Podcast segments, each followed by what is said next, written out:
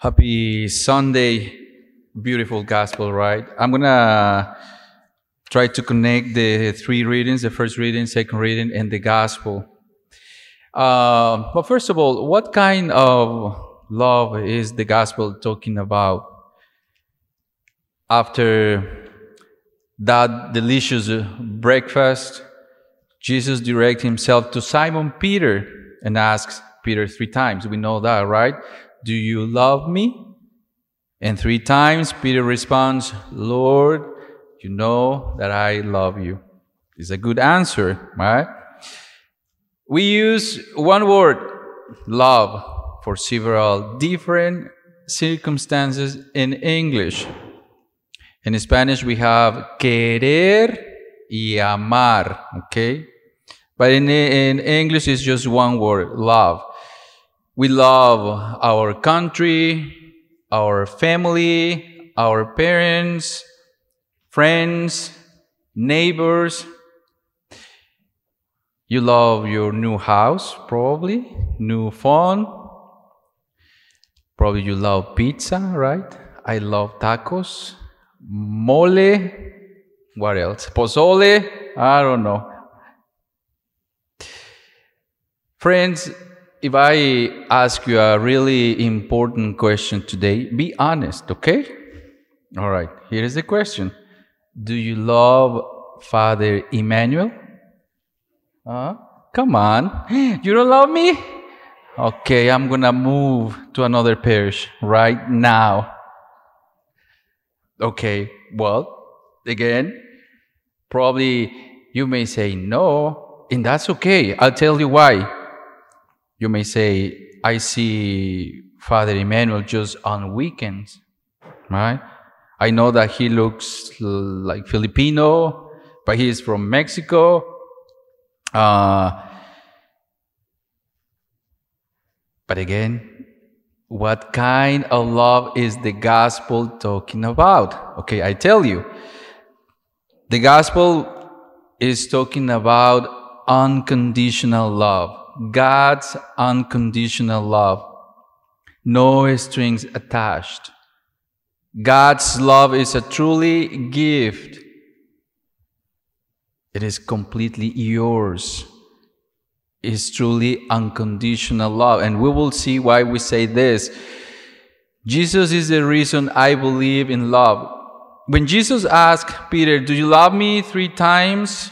Jesus wants to show Peter his unconditional love through reconciliation. Peter denied Jesus three times. And you know what? Jesus made Peter the head of the church. What a beautiful reward, right?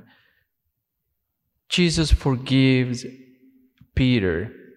He didn't hold grudges or resentment about that. No, let it go, move on. God is gonna keep asking, Do you love me? God doesn't give up upon us. He's gonna be there always. That's unconditional love. He's gonna keep coming to us. So that's why we say that unconditional love is also a love that pulls our hearts. And we see this on, on the boat. John looks over and sees that it is the Lord, it is Jesus. And when Peter heard this, it is the Lord, he dives in in the water and he swims. Can you just imagine how his heart was just been exploring? Peter knows what mattered to him.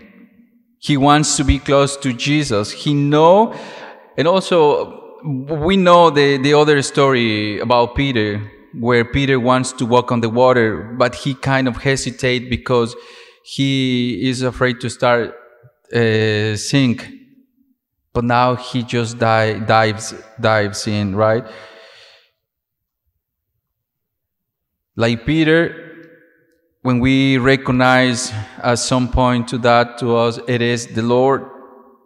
We just dive in God's love pulls. because there is nothing more important, there is nothing more healing, there is nothing more fulfilling and beautiful than that love. What's keeping you from jumping mm, into the boat? What is holding you back or making hard to see?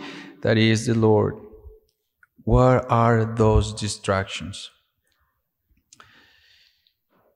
My life is going so fast, doing the same thing every single day. We are worried about how people perceive us. We are worried about a negative self image.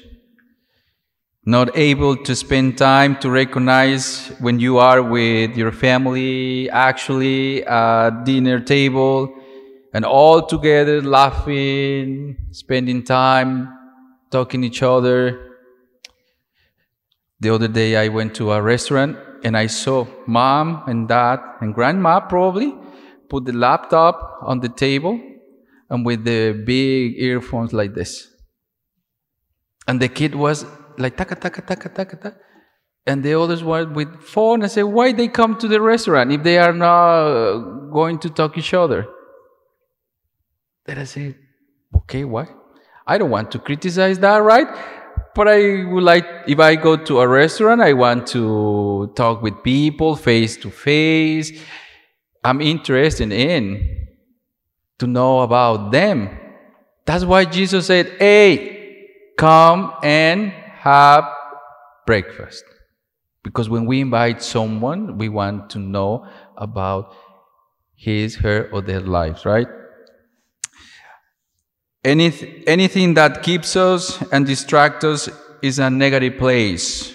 Get those distractions out of the way. If we are available to push aside all distractions, just think about what is truly significant. That conditional love pulls us and makes us to jump into that boat let it go those things that prevent and accept that unconditional love. Receiving unconditional love is the value thing. The Eucharist is a sign of God's love. Jesus welcomes everyone.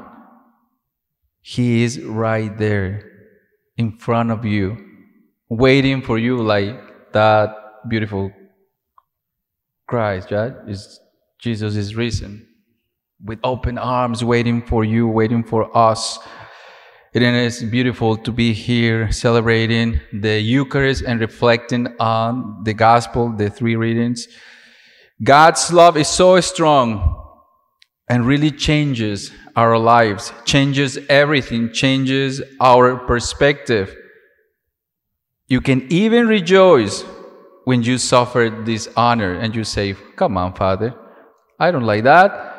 But you know what? Peter, first reading, Peter and the apostles left the presence of the Sanhedrin, rejoicing that they had been found worthy to suffer dishonor for the sake of Jesus. They really focus on what really matter. God's love is so strong. Why I say this? Second reading, everything in the universe every creature in heaven and on earth and under the earth and the sea is like animals giving glory to God? Yes, basically responding to unconditional love, giving glory to Jesus. Friends, unconditional love is real, comes from God, and changes our lives.